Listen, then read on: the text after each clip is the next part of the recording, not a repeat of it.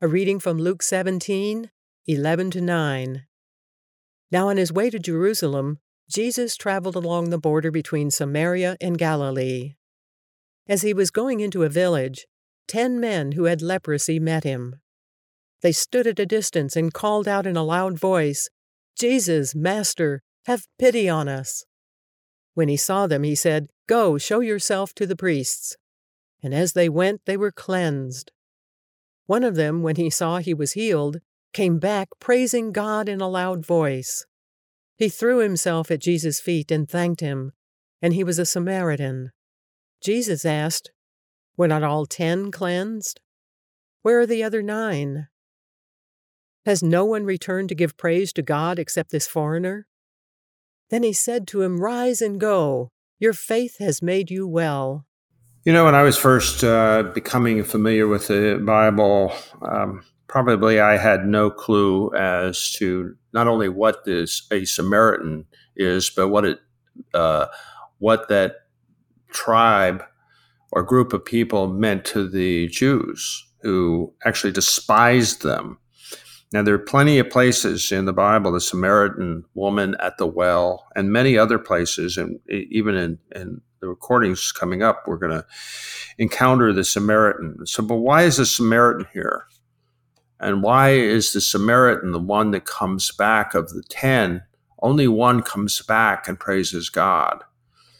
Now, if you're a, a, a Jew, particularly if you're a, a Samaritan, uh, is a Pharisee or um, Sadducee, uh, you would actually just be appalled that the Samaritan was coming back because they consider them unwashed and and despised by uh, themselves and by God. I mean, they they just they just write them off.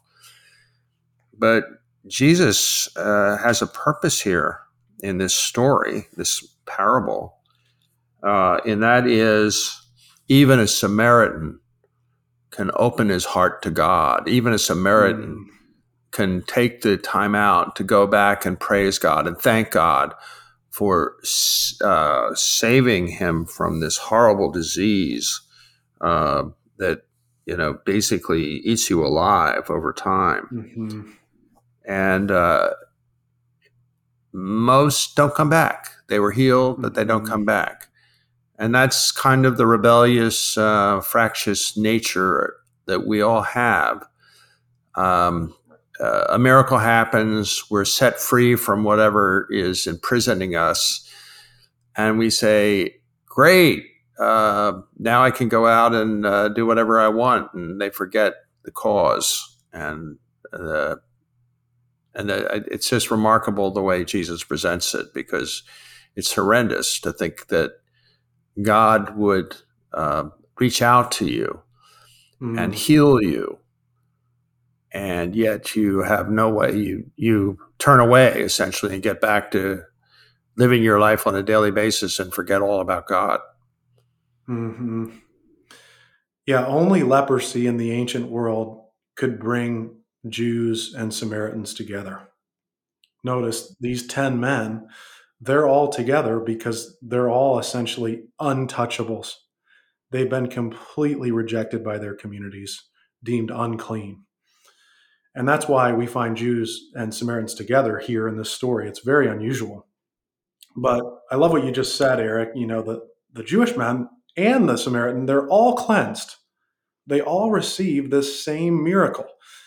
But the, the Jews, the ones that you would expect, to come back to this man, Jesus, who's operating as a rabbi, you'd expect for the Jews to come back and give him thanks and, and bless him.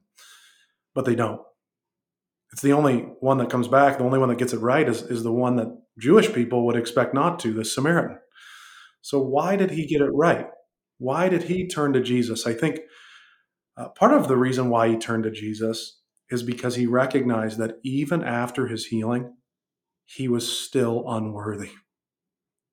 I love what Jesus would later say in the Sermon on the Mount. He says, Blessed are the poor in spirit, for theirs is the kingdom of heaven.